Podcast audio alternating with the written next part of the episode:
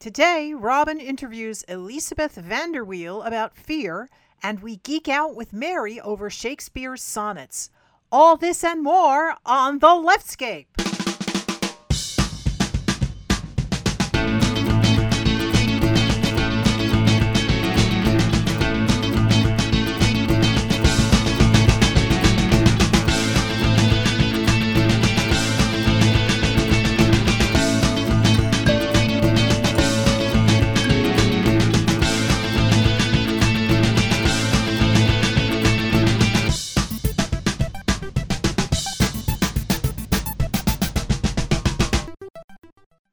Hey, I am Robin Renee, and you are listening to The Leftscape, the shape of progressive conversation.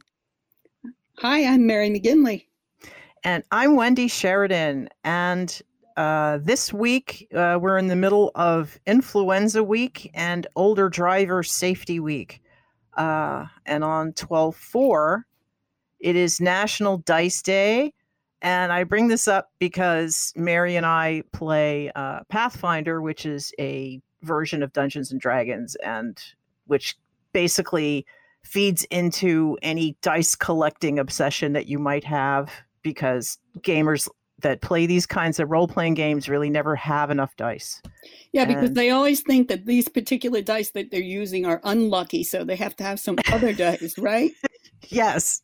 And I'm also waiting for the Kickstarter dice thing that I funded like 2 years ago to finally like show up at some point. I did get an update that they finally got through production. So maybe by the holidays, we'll all the dice will be here and I can gift them to the people who are still alive that I bought them for. So that happened. The 4th is also National Sock Day. And I don't understand what that is. If it's just buy socks, wear socks, I don't know. Maybe it's go through your house and find all those missing socks. And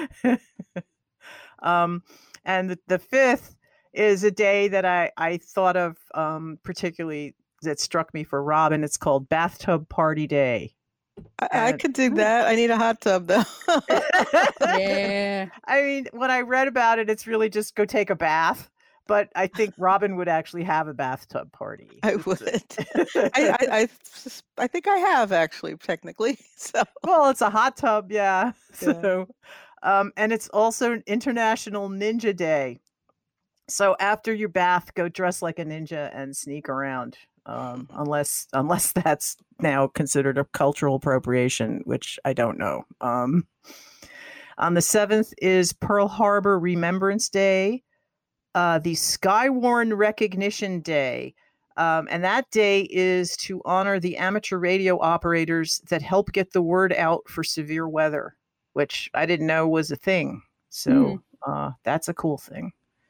On the 8th, it is Pretend to Be a Time Traveler Day. And I actually really like this one. Yeah, this looks good. Explain it. Yes. It's supposed to, you must spend the entire day in costume and character. The only rule is that you cannot actually tell anyone that you are a time traveler. Other than that, anything's game. That sounds like fun. that really does sound like fun. Yeah. I don't know if I'd want to be from the past or the future for that one, and it's also, since I don't work in an office anymore, it's going to be what else I'll dress up and sit at home. It's like, okay. Oh, no, you have to go out of the town and see what it's like to be dressed however you're dressed, Go sure you have some errands to do or something. Yeah, go to the DMV. What is this automobile you need me to get a license for? Velocipede. Also, it is remembering John Lennon. I'm assuming that's because the 8th is the day he was killed. Yeah. Yes, the day he died in 1980. So, yeah. Okay. And on to the 9th, it is Weary Willy Day. And Weary Willy is the character of Emmett, the clown character that Emmett Kelly used to play. and it's celebrating the art of clowning. And I think, Mary, you want to mention?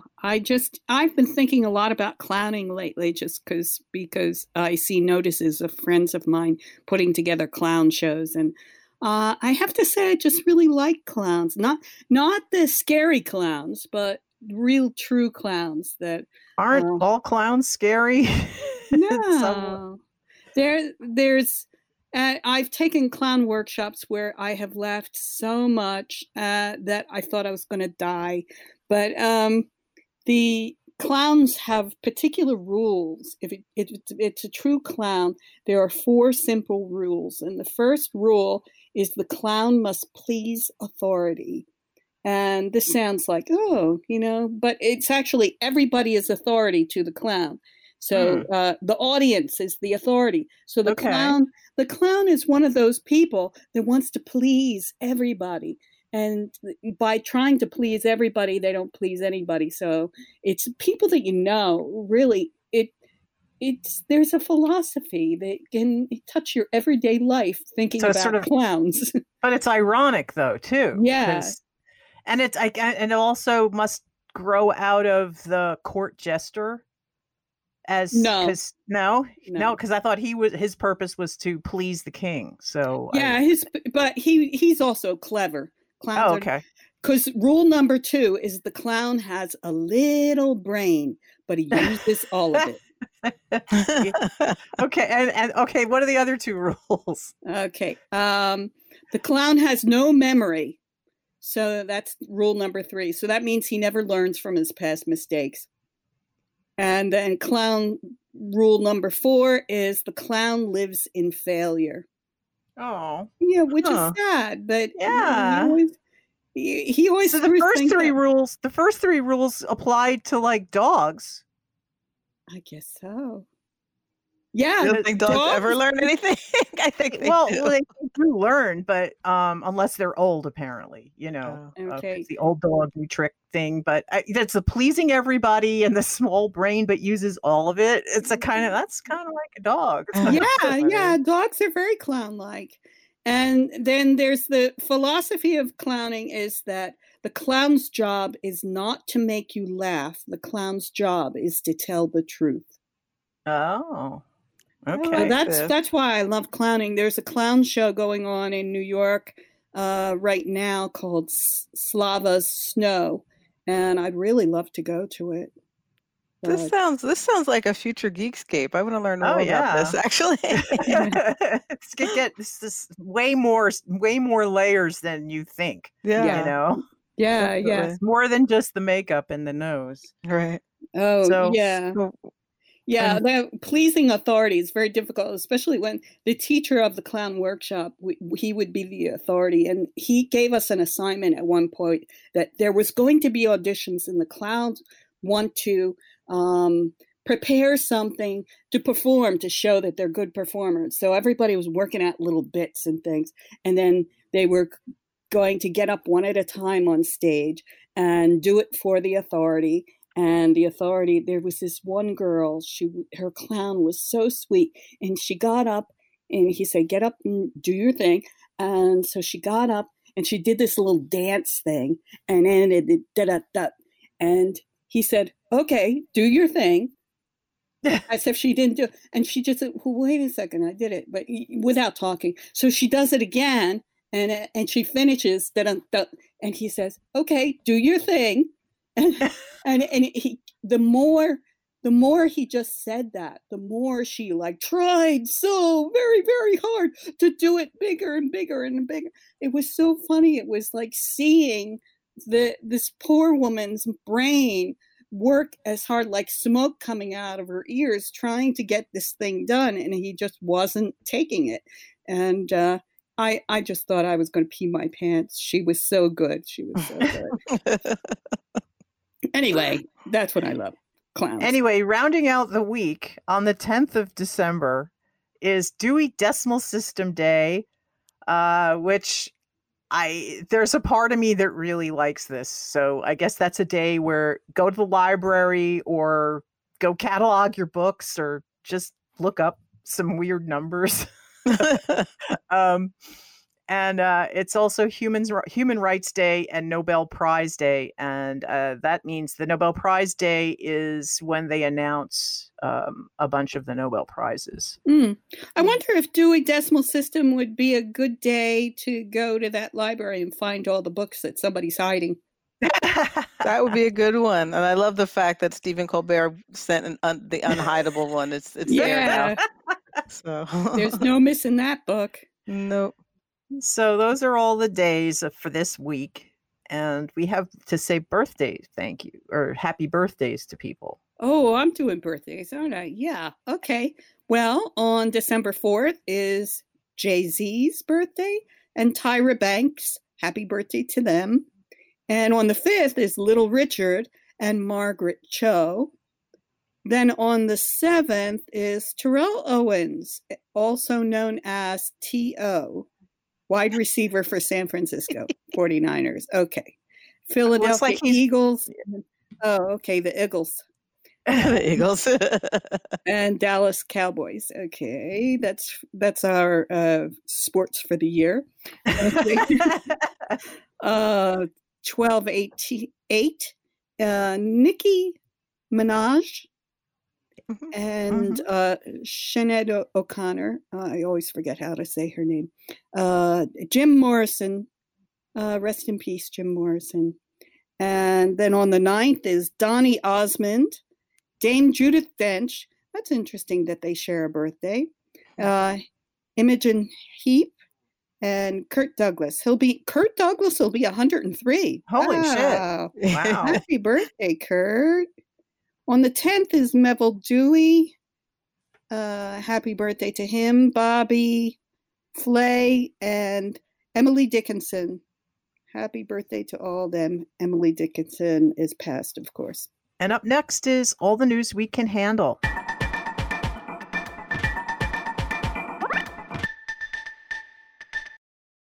Well, we have had some pretty interesting developments in the impeachment hearing, I think. Gordon Sondland really sang. I loved his attitude. That's what I loved, was he was smiling and he was like he was at a party. Yeah, it was definitely interesting. But you know, the upshot of his testimony really was that, was there a quid pro quo? The answer is yes. And basically everyone knew everything. So that's essentially what he said. Like, yeah. He lined everybody up on the road and drove the bus over them all. Well, basically. I think it was more of, he saw that people were trying to shove him under the bus, and he decided to pull everyone along with him. Yeah, I mean, he was absolutely involved in everything, so he just decided to, you know, well, he remembered suddenly all the things that he had forgotten in his initial testimony. Oh. And, you know, so that, Pence and Pompeo and Trump and really everybody had a hand in this. And the other thing I thought was interesting was that, you know, Trump was telling people to work with Giuliani and no one really wanted to work with him. It was sort of humorous to hear that. And I can't remember who said it, but someone said that, you know, Rudy is a hand grenade. Oh, that was Fiona Hill said that. Oh, right. Fiona Hill said that one. Yeah. So, but, you know, to me, it's really just a matter of the challenges that we have two very different news systems, so that people who don't ever want to believe this aren't really going to. But I think some amount of people will listen to reason and sort of overwhelming evidence. I believe. I hope. I hope. Well, let's hope it's the right people who want to listen to it and want to maintain this country, you know, as a country that has the rule of law. That's the most important thing of all. Yeah, I think. So, What is the defense that the Republicans are using? From what I've seen, it's more like character assassination of the people speaking.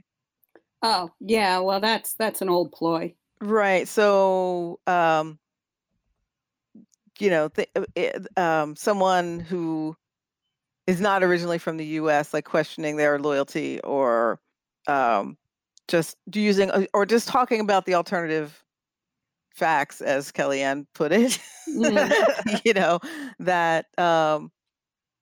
well, what about Ukraine's influence on the 2016 election? When it's been very, very clearly understood by just about everybody that that's not a thing that happened, but they just keep on talking about it. Right. Exactly. I mean, part of Fiona Hill's testimony, which I thought was the most compelling, was when she basically said, that narrative is a fiction. And I'm hearing people continuing to repeat that, you're just doing the work of the Russians for them when you repeat it. Right. Exactly.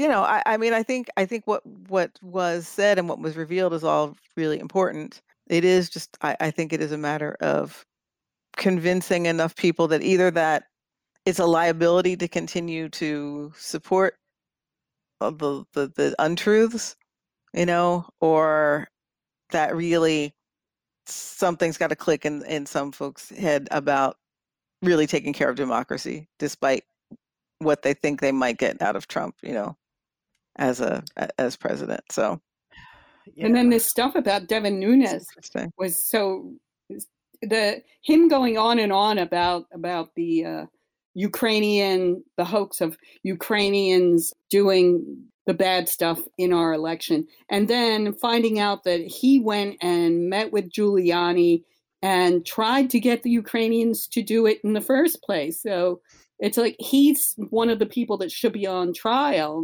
not sitting at and asking questions.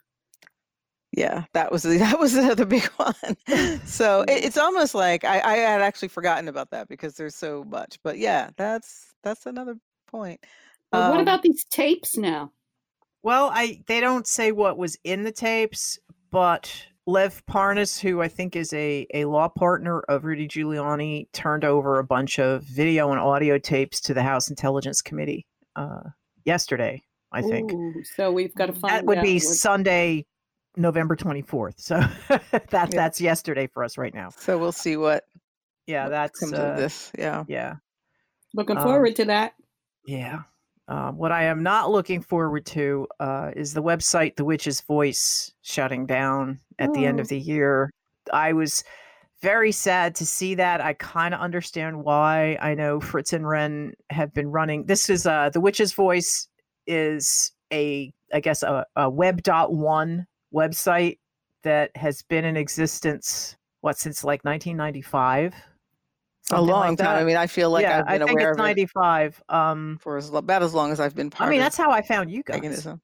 Oh, okay. That's how I found, because, I was kind of new to rock. I mean, I was on there and it's how Music for the Goddess got any traction at all at the beginning. That was my band. If you are a new listener and don't know. Well, I mean, it's, if you go there now before the end of December to witchvox.com, you could see how everything was arranged. It was arranged by state. My daughter was looking for people when she moved to San Diego. I told her go to Witchbox and look at San Diego because they list groups, covens and other groups of people that gather would put their group down there and how to contact them. They had a big thing for, pagans in the military and it was a great networking resource that really has not been replaced by Facebook because Facebook operates so differently. Right. It's a good resource for me. I definitely learned a lot about festivals where I wanted to perform and that sort of stuff. It was a real resource in that regard. Yeah, they would list all the festivals all over the world. It wasn't just in the United States. It was a global site. And they kind of, the part, there was a news of interest of pagans that they would also post there. And that kind of got transferred over to Facebook. So it's not like it's disappearing off the face of the earth. I'm hoping they will not get rid of it on archive.org. There was another site I used to go to that the owner of the site asked them not to archive the site, which made me very sad. So that, you know, that particular site is gone forever. But so I believe that archive.org, or the Wayback Machine, as it was called, might contain some things. But if you were a contributor to The Witch's Voice and you published your own writing and poetry or whatever up there, and you want to get it for yourself, if you don't have your own copies anymore, this month is the month to do. Go get your stuff, because after December, it won't exist and you'll be able to get it. And I just want to put my appreciation to Fritz and Wren for doing this for so many years. And it was a great resource and something we all used. So thank you guys. Absolutely. Thanks. And tonight, if you are interested, if you're listening to this on Wednesday, December 4th, it is the day of the For Hire audition book release party. So if you are a fan of the books of Kevin A. Patterson and Alana Phelan, who do the For Hire book series about queer, polyamorous, people of color superheroes, you will definitely have fun going to their book release party. They're going to do, this is happening at Amalgam Comics and Coffee House in Philadelphia, and it starts at 6:00. And they're going to have a discussion on race, sexuality, relationships, and representation in science fiction and fantasy. And I'll also talk a little bit about the creation of the For Hire series. And the rest of the time, they'll be signing books, and there's music by DJ B. Crip. So it's gonna be fun. I'll be there. Oh, awesome! So, yeah, tell us all about it next week. Absolutely. And that's all the news we can handle.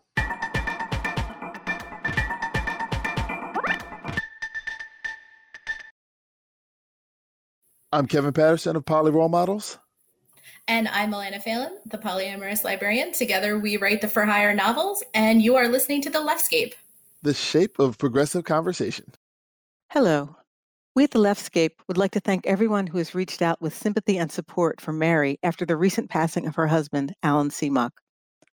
Friends of Mary and Alan's began a GoFundMe page to help pay the enormous bills for Alan's hospital stay. That GoFundMe is still open for those who would like to help Mary with all the expenses associated with this very difficult time. If you would like to contribute, you can do so at bit.ly/helpalan. That's bit.ly/helpalan. Thank you.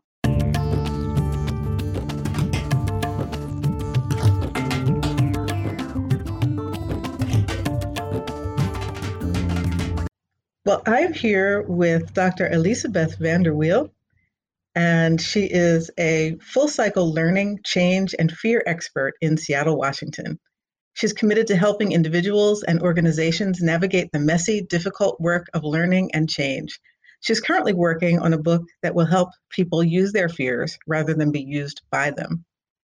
Welcome. Hello, good morning.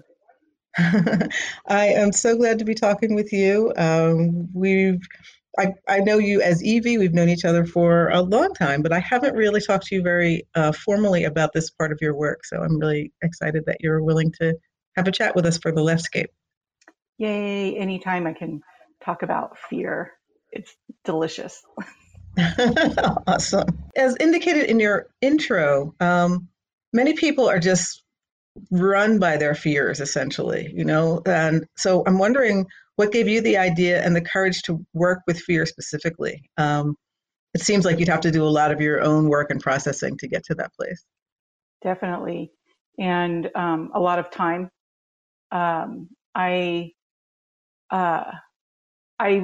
was personally driven by a lot of fear in my experience, and the way that I came to this was a lot of sort of in feminist studies, looking at the experience of women in higher education. And for me, I was shut down by a lot of barriers, everything from physical safety to voices in my head saying, oh, no, you're not good enough. You're just faking this and people are going to find out, you know, the classic imposter syndrome. And as a thought experiment, I, you know, just like wiped away all fears, like everything from like, you know, there's, you don't even have to pay tuition at this university that I created in my head. And so you're just like free to learn and do. And what that experiment showed was that when you take away all of fear, you have basically the same outcomes as having a whole lot of fear. So it's when you're not at least have some kind of fear going on, you're not learning and you're not changing. You're in your comfort zone doing what you've always known to do. And so this was kind of a conundrum for me. So I talked with one of my professors when I was in graduate school, and she recommended a book by Parker Palmer, who I didn't know who this person was. And I took her advice and read the book. It was called Courage to Teach.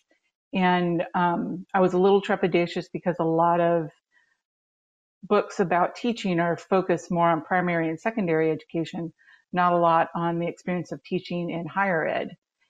But, you know, she's a smart woman, so I listened to her and read the book. And I remember this very particularly. On page 36, he started talking about this sort of healthy fear that brings people into an engagement with learning where change does happen.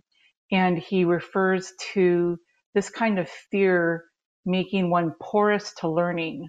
So this idea of like a biological cell has a permeable membrane that is both protective and allows things to come in.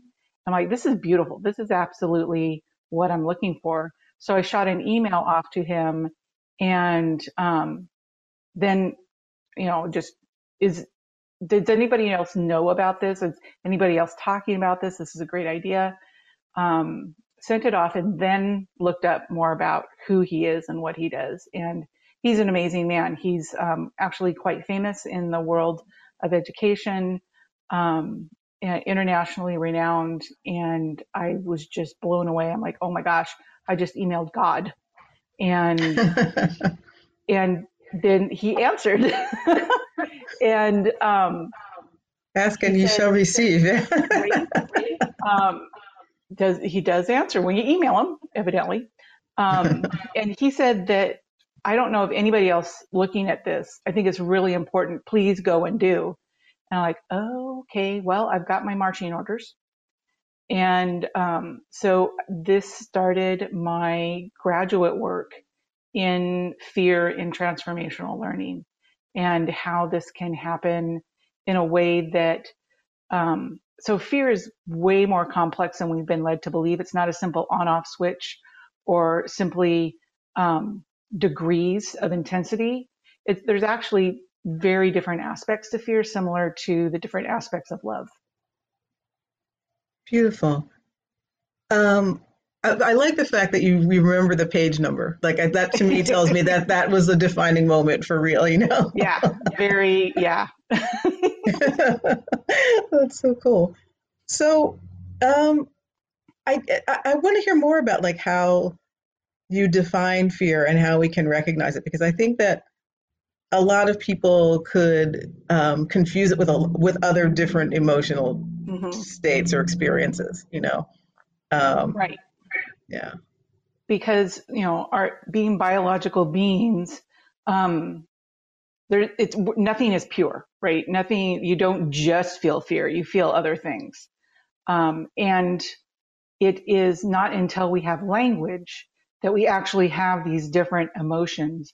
Biologically, there's just, you know, hormones shooting off, you know, neurons firing, but it is through our culture that we gain the language that defines the experience. So we've, you know, seen study after study that people that speak different languages actually experience reality differently because our language defines that.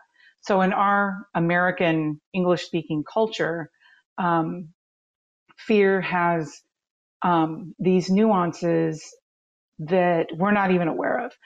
Excuse me. And a long time ago, and I think it was like the 50s, there was a study that showed that the human, air quotes, human response to fear is fight or flight. And that came out and people just ran with it, and that became the human experience. The problem is that that study was based on a very particular population of young white men in Southern California. And that is a very specific population. Yes. And wow. So the researcher, his name was Erickson, one of his students noticed this and said, hey, that seems incomplete. And let's just add the another variable of just adding women, run the same study and run it with both men and women. And in that study, there's like half a dozen people working on it. They found two more responses to fear that they call tend and befriend. I call it care and connect because it's better alliteration. And, and I'm a nerd. But this is in complement to the other study. It's not that we don't have fight or flight responses. It's that we don't only have fight or flight responses. The care and connect is two more. And then there's been more studies since that have shown up two more, which also have lovely alliteration of fake and freeze. So when you look at this whole gamut of responses to fear, you realize that human beings are far more flexible and adaptive than we've been led to believe. So oftentimes when you're feeling fear, there is a physiological sensation, you know, like a tightness in your stomach or in your throat, or sometimes it's associated with nausea or things like that. And you can just, depending on what is instigating the fear, you can choose from this menu of responses, because ultimately what fear functions as in our biological beings is an alert. Whenever you feel fear, it's telling you, pay attention, this is important. It's not telling you what to do. What you do is up to you. And, you know, as with most of life, it's not what happens, it's your response to it. And we have far more responses than we've been led to believe. Mm-hmm. How do we get to a place where we can choose a response? Because I think most people just react and they kind of get stuck in their groove of how they react to that feeling, you know? I missed that. What did you say? Oh, sorry. I said, how do we get to a place where we can choose our response to fear? Because I think so many people just have a split second reaction. They either run or they tell somebody to fuck off, or they, you know, something just very specific, you know, that it's just their gut. Yeah. Yeah. And, that is true. And what, it will take is intention and time. If you want to have a different response, than running away, just like separating yourself from or like somehow beating somebody up or whatever, attacking in some way. You have to like consider that. And like when there's, I guess lower intensity situations than, you know, something that's like physically dangerous,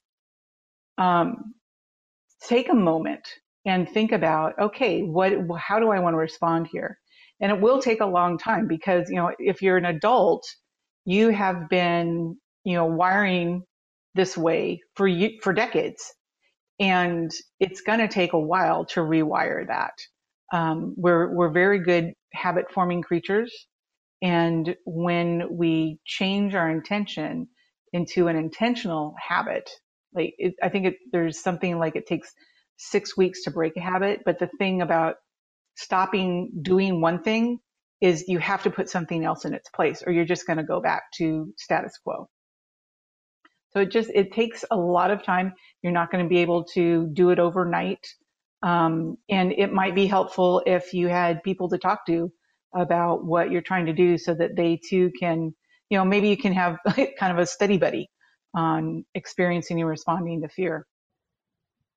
That's really cool. Yeah.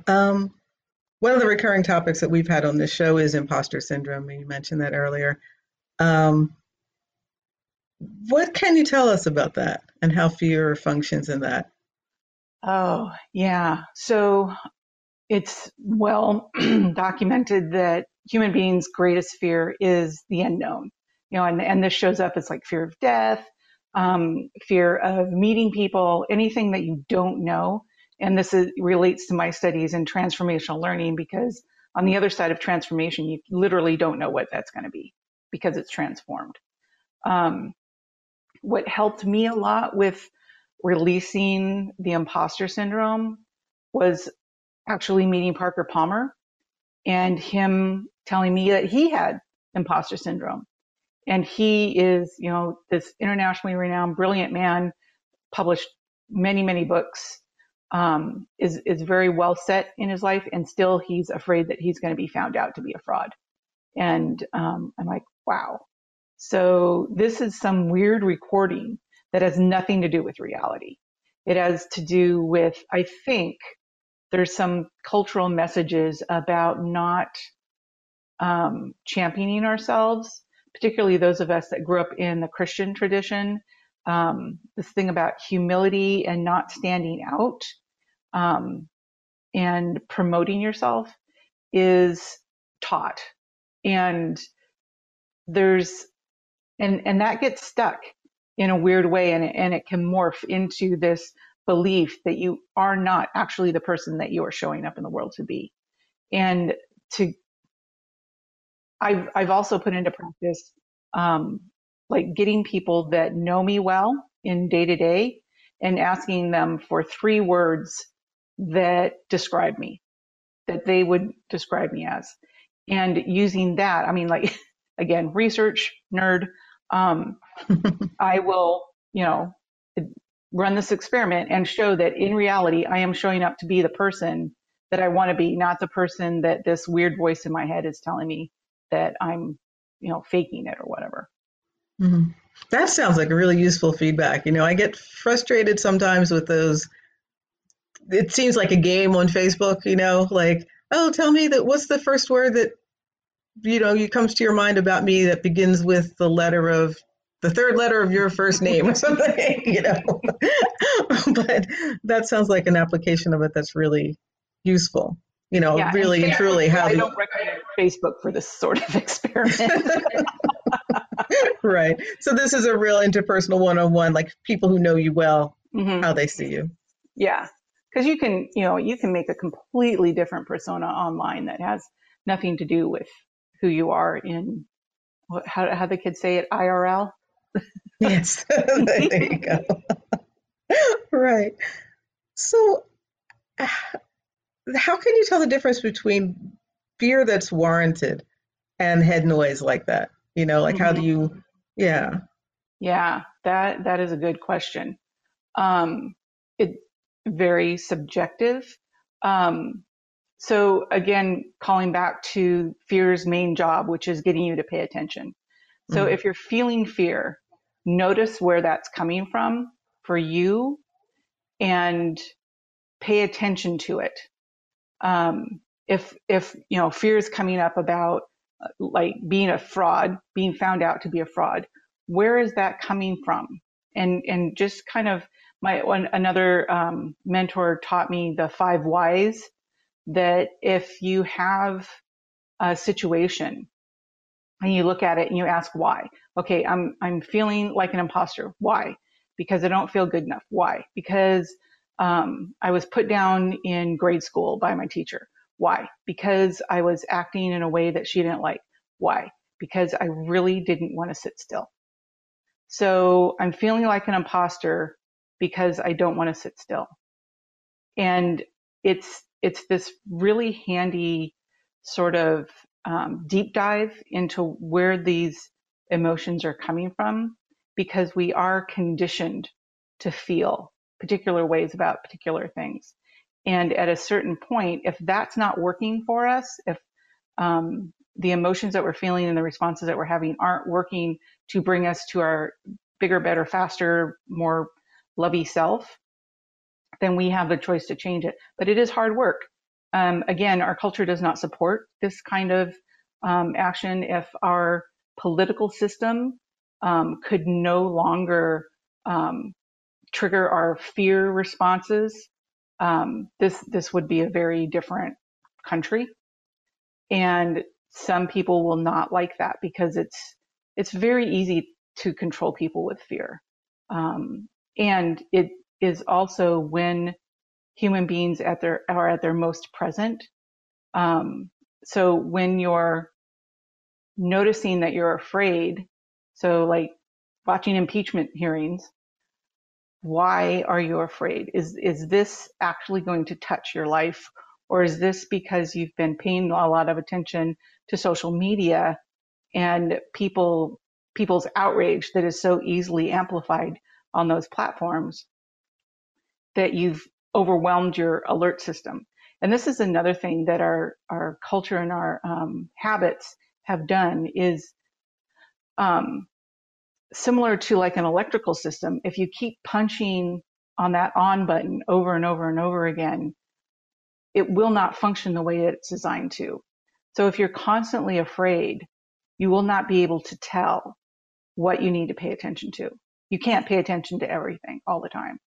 So taking this down and breaking it apart to notice, okay, I'm afraid. Why am I afraid? Where is this coming from?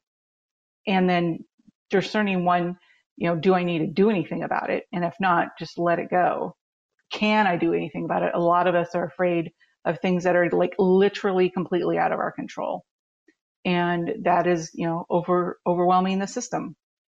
And then getting to all those whys down through your experiences to understand, oh, okay, well, that situation doesn't apply to me now, so I can let that go. And again, this, it sounds, it's extraordinarily artificial, especially at the beginning, and it will feel weird and it sounds hokey, but really paying attention to what your fear is telling you, it can really free you with fear. So that, a lot of people talk about being free from fear. It's better to be free with fear, because you can no more be fearless than you can be like liverless. You can't be alive without fear. Hmm. Wow. Okay. Yeah, that was a really good. Thank you for saying that, because I was going to ask you about fear and anxiety in the Trump era, because I feel like a lot of us are just kind of living with a baseline fear of a lot of things, mm-hmm. And I feel like some of it is, it's important to be alert to certain things that are happening in our society right now. And I also do recognize the enormity of what's happening and the fact that we have this president and what underlies that in our culture that brought that to be and all those sorts of things. Mm-hmm. So I have taken to finding the avenues that I can work on that feel important to me in my activism or in my writing or that sort of thing, and trying to let go of like the generalized anxiety and I know anxiety is different from fear, but not just living in abject fear as a constant, mm-hmm. Yeah. Because it burns you out. I mean, there are literal physiological consequences. Anxiety is an aspect of fear. I have this like whole list in the English language of like, I don't know, 50 words that mean some sort of fear. And the kind that we're getting at, well, that I'm getting at, that actually you want to have to pull you, that draws you into engagement to go through your fear into something you can't even imagine yet, which would be transformative, is what I'm calling apprehension. Apprehension is a wonderfully paradoxical word, because it means to both dread, as in like stay away from, and draw in, as in like apprehending a suspect means is when you catch a hold of something that's trying to get away. And then there's also that dread of, oh, I'm going to catch something I don't know what it is. Like I'm going after something I don't even know what it is. And this best describes the sort of fear that that Parker first mentioned as healthy fear or acceptable level of risk sort of stuff. Mm-hmm, mm-hmm. And it has to be true for every person. I mean, we can't, prescribe across the board, generalize any of this, that for each person, what is important is what's important to them. I had, when I was in undergraduate, I worked as a personal attendant for quadriplegics. And these are some of the most amazing people I've ever met. One of them, she was studying to be a lawyer and working as a radio DJ to work through, and all she could move was her head. And I came into work one day and I was all weepy, and I was trying not to show her that because she's got enough to deal with. But one thing about quadriplegics is similar to when somebody loses their sight or their hearing, they become freakishly psychic when they can't feel their bodies. And so she could easily tell what was going on with me. And she's like, talk to me, what's happening? And I'm like, it's so ridiculous. It's this boy troubles, and I can't even bother you with it because, here you are, you're doing all these things and you're having to deal with so much stuff. I don't even want to talk about it. And she looked at me, I'm going to get misty just thinking about it. And she said, if it's important to you, it's important. And that has stuck with me. And it's a grace that I can easily offer other people now, because even if and especially as a parent, like when my little girl, if she was throwing a major fit because she lost her stick, I can be compassionate and say, that stick, there's 40 bazillion other sticks, but that stick was important to her. So this is important. I need to treat it as important and not to shame her or punish her for being upset about something that I perceive as unimportant, because it's important for her. Therefore, it's important. Mm, mm-hmm, mm-hmm. And so then that, what feels real to you, and if you can identify, apprehension is a great word, because I think that is what I feel when I know that once I get to the other side of something, then I'm going to feel better, or something, it's going to be something positive, mm-hmm. And sometimes it is, or not. Yeah, that's true. So, but for whatever reason, it feels like an experience that it's worth going through, even though it's scary. So I'm going to nerd out on the word for a moment. So fear is a real translate as to go through. And so like a really old word in our language, it's a Teutonic word, and it's related to other terms that other words that are related to this are like farewell. So go on a wishing well on a journey. So fair and fear, they're very closely related in that sense. And so fear for us is like this experience of going through something.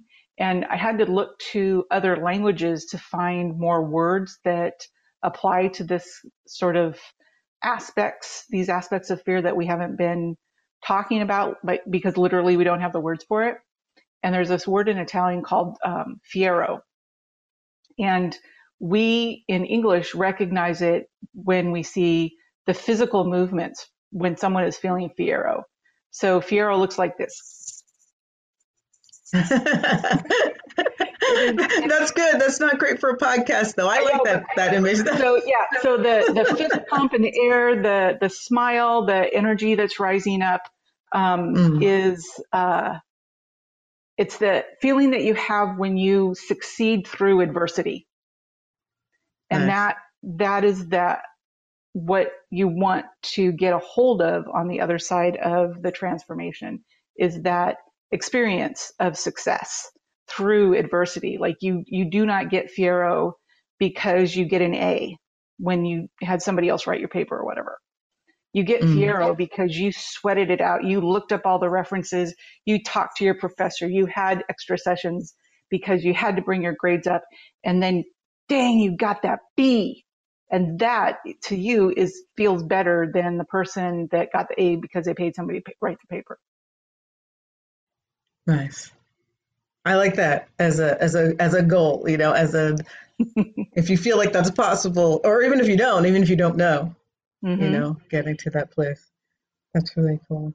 So I want to wrap up with a couple things. I want to know a little bit, you have a new business called Hand in the Dark Consulting. Yeah. And I want to know a little bit about how that works. Still finding out. I kind of start this business on accident. I've for the last decade since getting my doctorate, pretty much, I have not had a job for longer than a couple of years because I tend to go in and ask transformative questions, and there's different outcomes, but all of them culminate in me exiting that employment, and almost always on good terms. In fact, I can't think of anything that wasn't on good terms that I don't still have relationships with people in those organizations. And then with this latest one, I'm like, this is really wearing. And then just out of my network, somebody emerged and said, hey, would you come help us figure out how to do a learning program for our organization? I'm like, sure. So, wow, now I'm making money doing this. And ooh, I probably need to start a business. So it's Hand in the Dark Consulting. And my focus is on navigating change. A lot of people use the term change management, which is silly because change is like the ocean, and you can't manage the ocean. You can mm-hmm. navigate the ocean, but you can't manage it. Change is going to happen, and it can happen to you. It can happen with you. It could happen around you, just like water flowing. And your experience of that change will be how you engage with it, not whether it happens or it doesn't happen. And then Hand in the Dark, the name came from how, again, with my work with fear and transformation, you don't know what's on the other side. When a lot of people are feeling fear, making any kind of change, there's this darkness that they don't know what's going to happen. They don't know if this is going to be good. And so I am not necessarily the one that can assure you that, oh yeah, everything will be fine, but I am there to hold your hand in the dark, letting you know that somebody else is there with you, and we're going to figure this out together. That sounds wonderful and amazing and very needed and unique, all of those things. Yay. You know? Yeah, now I just have to find a logo that's not completely creepy.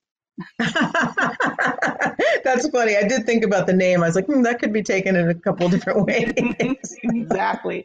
I did like a Google search on images for that phrase, and like, oh my, okay, well, gonna have to rewrite this too. That's funny. So any nuggets of wisdom you'd like to leave folks with about fear and how to confront it, how to be with it, whatever you think is important? I recommend everyone, to your level of acceptable risk, seek to engage with fear as a partner to show you very clearly what is important in your life. Because if you are in constant fear, again, if you're just overloaded with these alerts, you are being driven by someone else's agenda. You are not your own driver. And when you can reclaim your fear for yourself, so someone else isn't using it as a weapon against you, you can have the life that you want, not the one that's been cast for you. Thank you so much. It has been amazing talking with you. You're so welcome. Thank you for the invitation. This has been awesome.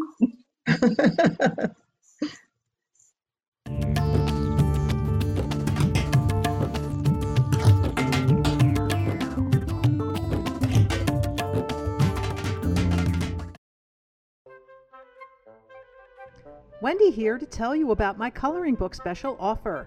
You can purchase all three of my coloring books for just $35. That's 30% less than if you purchased each book separately. This deal includes the Wendala Coloring Book Volumes 1 and 2 and Harlequin and Other Fantasies, Meditative Coloring for Grown-Ups. That's 50 individual pieces to color.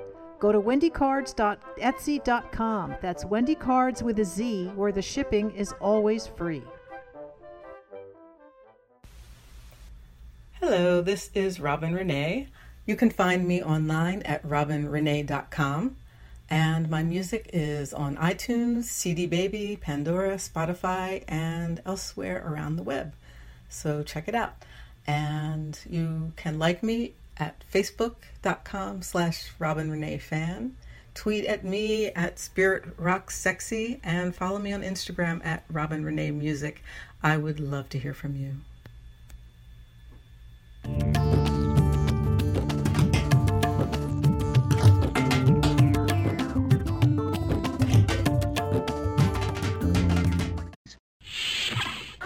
Kirk here.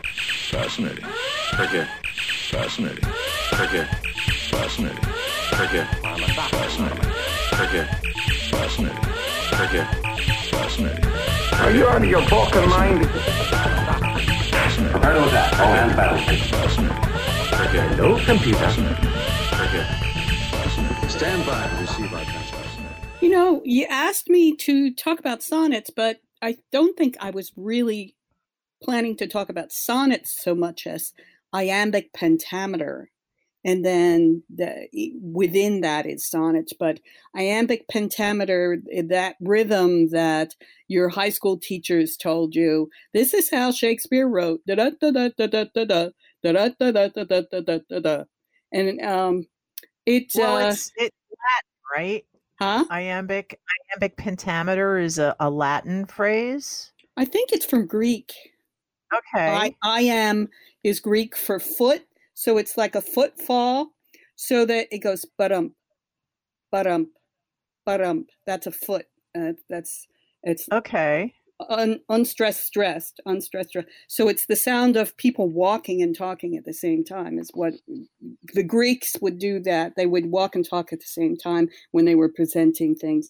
But the thing that is magical about it is ba-dump, ba-dump, ba-dump. It's a heartbeat. So you're talking in the rhythm of your heart when you really do Shakespeare, you really do iambic pentameter. And what happens is that if you're really going with the flow and you're talking in the rhythm of your heartbeat, the people in the audience start to match your rhythm in their own heartbeat. Before you know it, everybody's hearts are beating in the same rhythm in the audience. And it's a group experience. Everybody's in the same room in the theater, as opposed to movies or something. When you're in the theater and it's live, everybody's breathing, and along with the actor on stage too. And when you're in that moment, it's like the music of the spheres again. Interesting. I never heard that. Yeah. No, I didn't either. Yeah. And if you've ever had that experience where everybody in the audience is breathing along with the actor on stage, you really get into it. And it can be quite euphoria. Going in.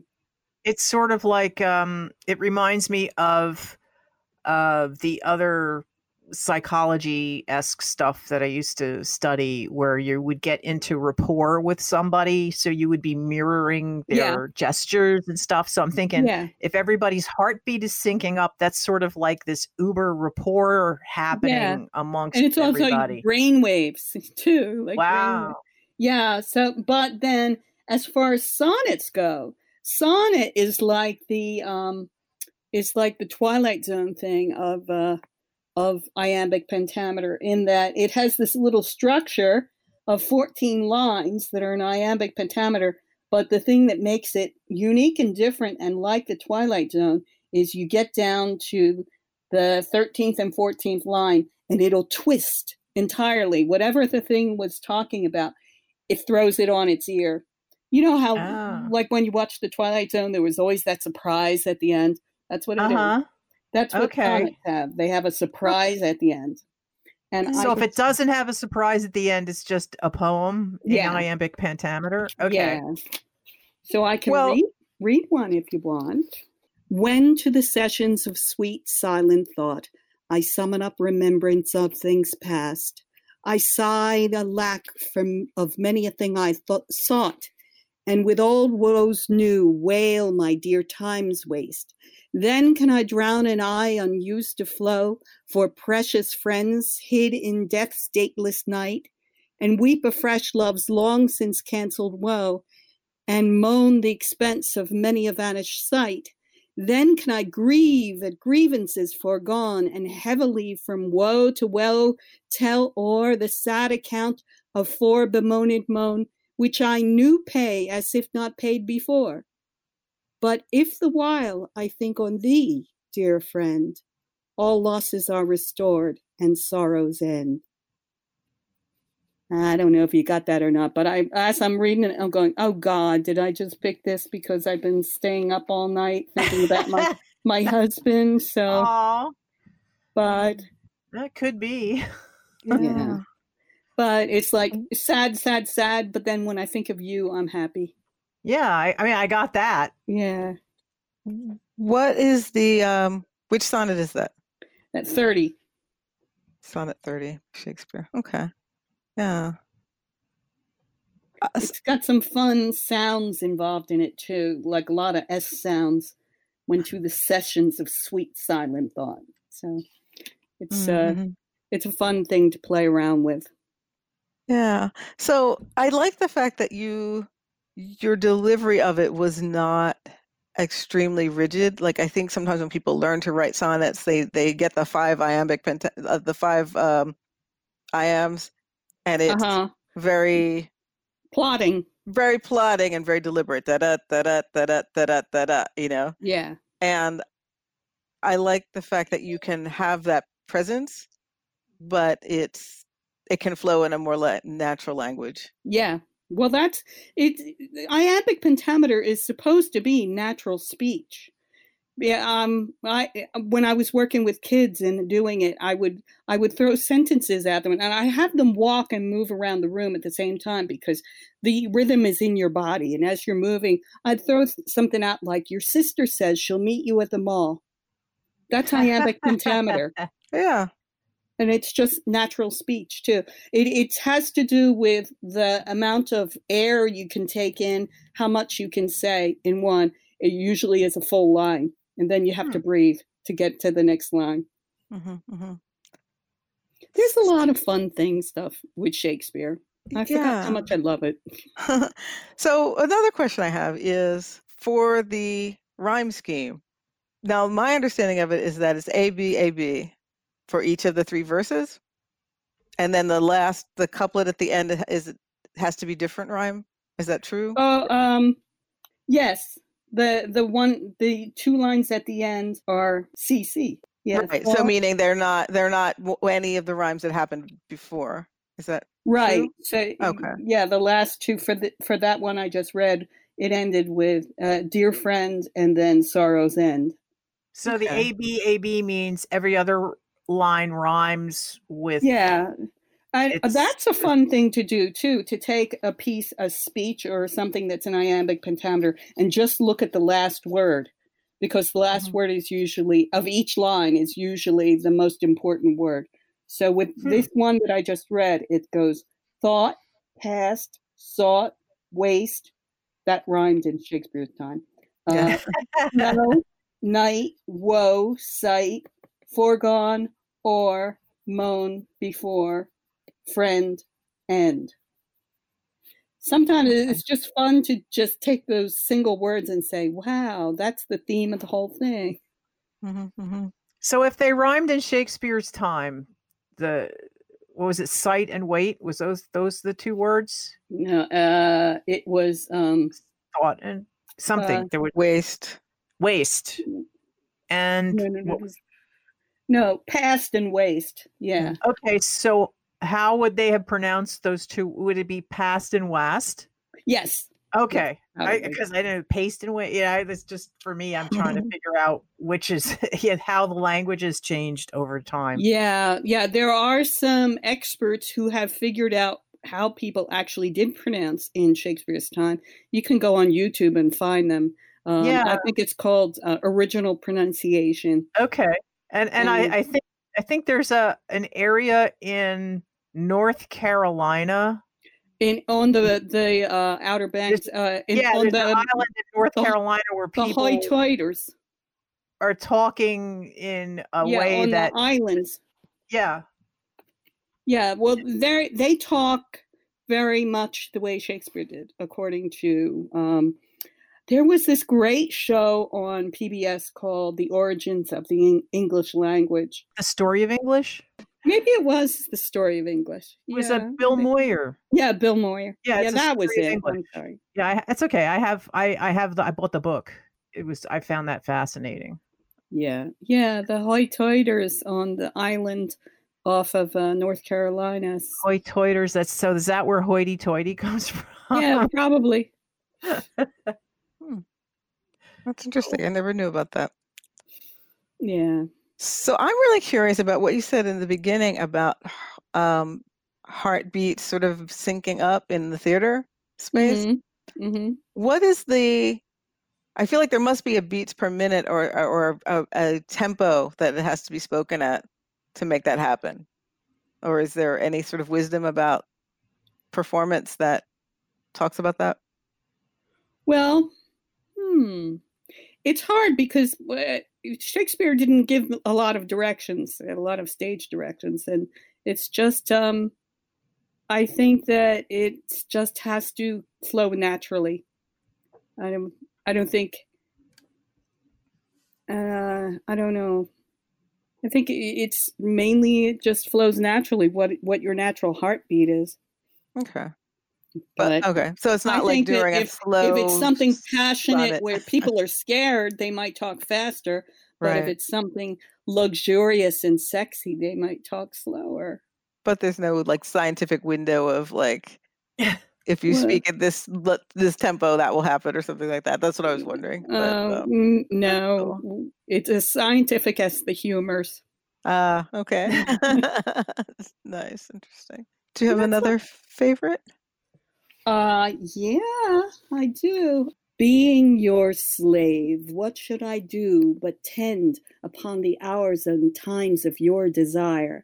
I have no precious time at all to spend, nor services to do till you require, nor dare I chide the world without end hour, whilst I, my sovereign, watch the clock for you. Nor think the bitterness of absence sour when you have bid your servant once adieu, nor dare I question with my jealous thought where you may be or your affairs suppose, but like a sad slave stay and think of naught save where you are, how happy you make those. So true a fool is love that in your will, though you do anything, he thinks no ill. It's like, I just have nothing to do but sit and wait on you. That reminds me again of dogs. So yeah, the dogs are waiting for you to come home. So what do you feel about that in terms of the twist? What is the sort of, concept twist at the end? It's like, I'm suffering because you're not here and I'm waiting for you. And I can't do anything without you. I just have to wait. I'm your slave. And then finally it ends with, so true a fool is love that in your will, though you do anything, he thinks no ill. It's like, I don't really care. I just love you. I don't care what you do. Beat me. I don't care. So it is basically a dog. Yeah, I guess so. It's very dog-like, yes. Hmm. Yeah. Sort of, I don't know. It's weirdly unsettling to me. Yes, it is an unsettling one.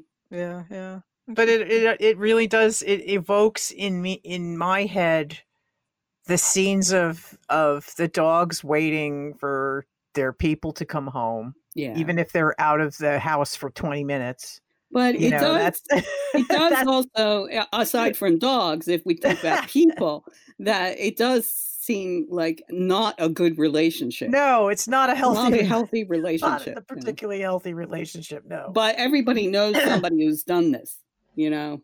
Yeah. Mm-hmm. Yeah, I have pages of my diaries, my journals where I have been like that. So yeah.